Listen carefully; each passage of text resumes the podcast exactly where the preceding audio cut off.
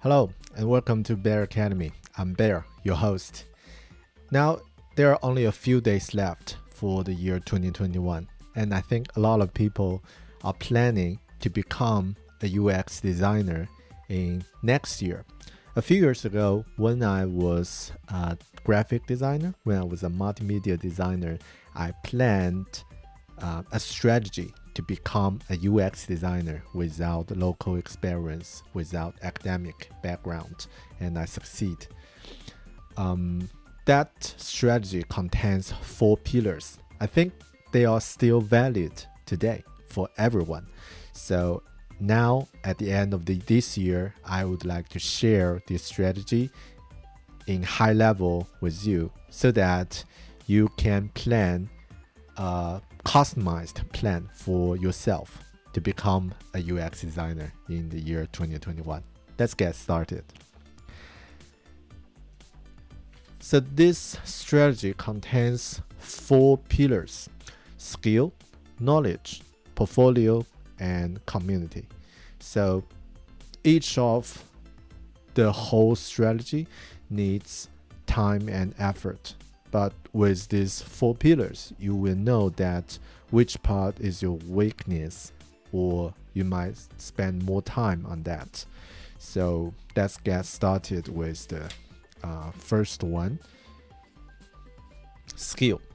So skill, it means that you can create the deliverables as a UX designer with those skills. For example, the skill of using proper tools such as Sketch, Figma, or Miro, or any tools that required in your job. So a lot of junior designers would like to spend more time on upskills such as get used to all these tools, to learn all these tools, which is all good. But remember, you still have other 3 pillars, 3 directions you need to spend time and effort on. So I will just keep it as a really high level. Okay, skill. And the second one is knowledge. Yes, right. So knowledge is something that not as practical level, but will be the guidance for what you are going to do as a UX designer. For example, if you are more related to UI, maybe the understanding of typeface will be the fundamental of your deliverables.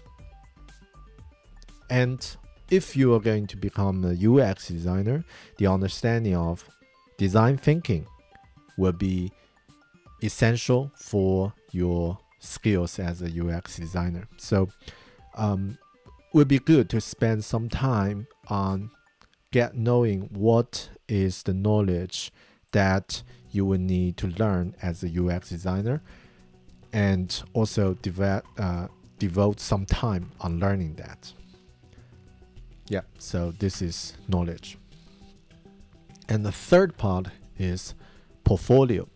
So portfolio, it's not just for applying a job. It's the evidence to show your potential employers that you are able to do that. Because when employer is going to find a person to get the job done, he will think, who can do this job?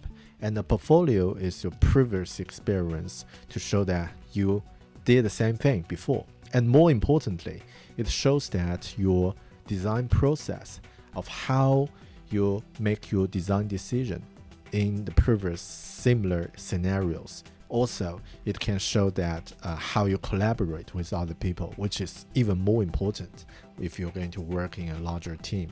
So portfolio is quite good. It's quite important to propel.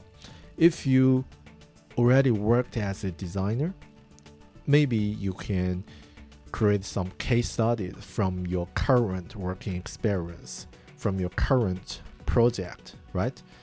If you're brand new in this field, maybe you are going to create something from scratch, maybe start your own project, your side project, and using that to create your portfolio. Right, last part, exciting, hey?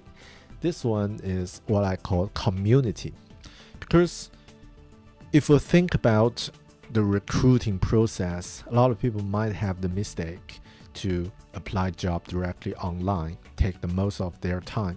But actually, when people is going to hire someone, they always started with the people they are familiar with.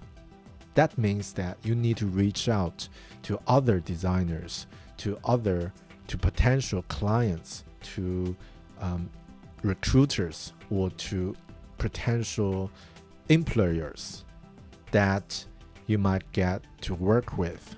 So you might start to create that community, and you might get to interact with the community, or you can start to provide some value for the community, and then people will start to realize, okay, here's the designer who can do the job, because he or she keeps sharing with us, and he know what he are going to do. So yeah, this is the last part, which is also called networking, but I don't want to use that word. I prefer community, because it's a win-win situation. It's not you get used to someone is using you. It's always means that you can provide some value for them. So community.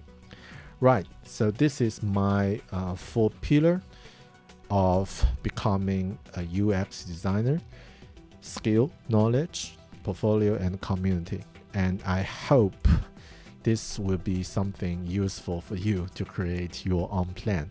And again, it's only the high level suggestion of all the directions you might want to do. But as mentioned, don't focus on just one field. You need to balance all the field, and which means that you can create your own strategy to get your dream job. And I hope that will achieve your goal will be achieved soon in the next year. Right, thank you very much for watching this video. Hope you like it. If you have any comments, please leave it below, and I will see you in the next year in next video of Bear Academy. Cheers, bye.